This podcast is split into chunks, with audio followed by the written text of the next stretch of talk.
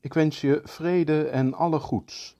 Welkom bij Fioretti, de tweewekelijkse podcast van Stadsklooster San Damiano, vandaag verzorgd door broeder Roland.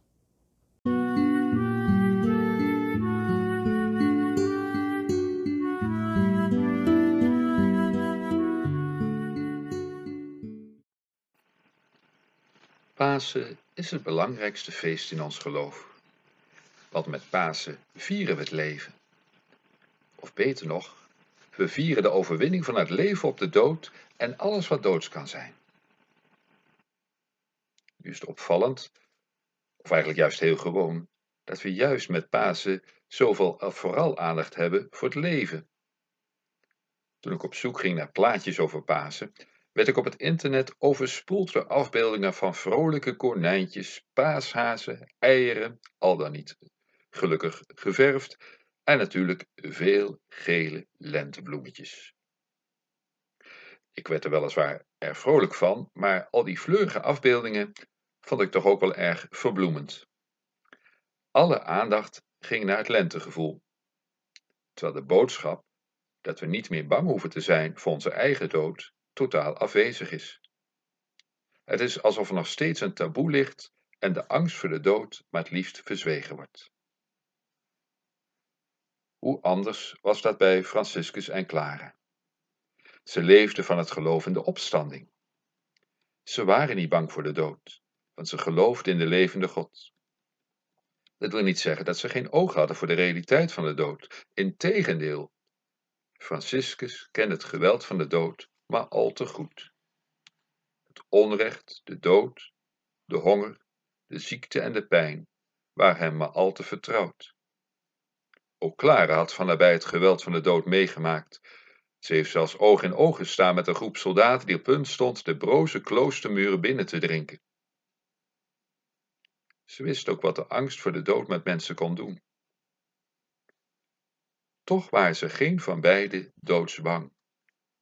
Integendeel, hun hele leven getuigde van het geloof in de liefde en voor het leven, alle leven. Want Jezus was een herder die hen leidde langs de afgronden van het bestaan en door het dal van de schaduw des doods naar de weide van het leven. Hij was de goede herder die zijn leven gaf voor zijn schapen en die bang was zijn leven als een kwetsbaar lammetje te geven en als een heilzaam medicijn voor de mensen. Jezus was de zachtaardige herder, aan wiens zijde ze zich geborgen, veilig en gedragen wisten.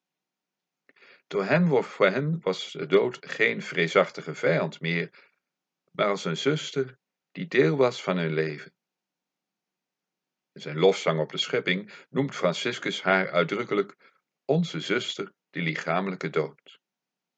Hij roept op om niet weg te kijken van de dood, maar het te accepteren als een deel van je leven. Niet als een eindpunt, maar als een doorgang naar verder leven. Over Clara wordt het nog persoonlijker beschreven. Als zij sterft, horen haar zusters haar met een zachte, bemoedigende stem tot haar ziel spreken om niet bang te zijn. Ga maar gerust, zegt ze, mijn gezegende ziel want jij hebt een goede gids. En als een liefdevolle moeder bemoedigt zij haar ziel vol vertrouwen.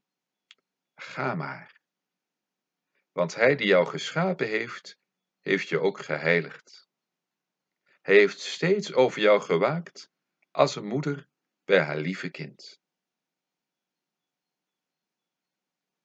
De dood is niets meer, maar ook niets minder dan een doorgang geworden, waarlangs Jezus als een goede, liefdevolle herder ons voorging en terugkomt om ons op te halen en liefdevol te dragen in zijn armen.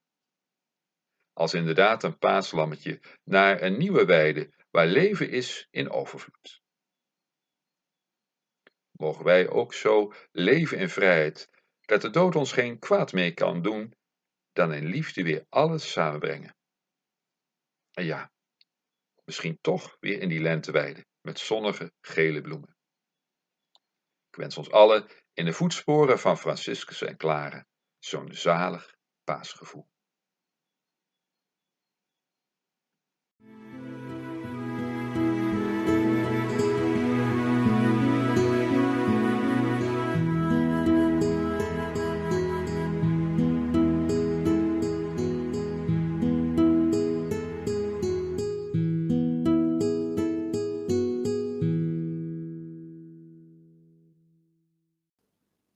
Bedankt voor het luisteren. Tot over twee weken en tot die tijd vrede en alle goeds.